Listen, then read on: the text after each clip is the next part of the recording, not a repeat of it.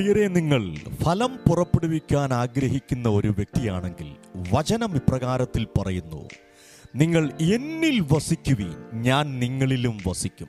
കൊമ്പിന് മുന്തിരിവള്ളിയിൽ വസിച്ചിട്ടല്ലാതെ സ്വയമായി കായ്ക്കുവാൻ കഴിയാത്തതുപോലെ എന്നിൽ വസിച്ചിട്ടല്ലാതെ നിങ്ങൾക്ക് കഴിയുകയില്ല. ഇവിടെ ഒരു കാര്യം വളരെ വ്യക്തമാണ്. പരിശുദ്ധാത്മാവുമായിട്ടുള്ള സാന്നിധ്യത്തിൽ നിലനിൽക്കുന്ന ഒരു വ്യക്തിയാണെങ്കിൽ നിങ്ങളുടെ ജീവിതത്തിൽ നിങ്ങളുടെ കുടുംബത്തിൽ നിങ്ങളുടെ വിദ്യാഭ്യാസത്തിൽ നിങ്ങളുടെ ശുശ്രൂഷയിൽ വ്യക്തമായി യോഹന്നാന്റെ സുവിശേഷം പതിനഞ്ചാം അധ്യായം അതിന്റെ അഞ്ചാമത്തെ വാക്യം പറയുകയാണ് അവൻ വളരെ ഫലം കായ്ക്കും. ആരാണ് അവൻ?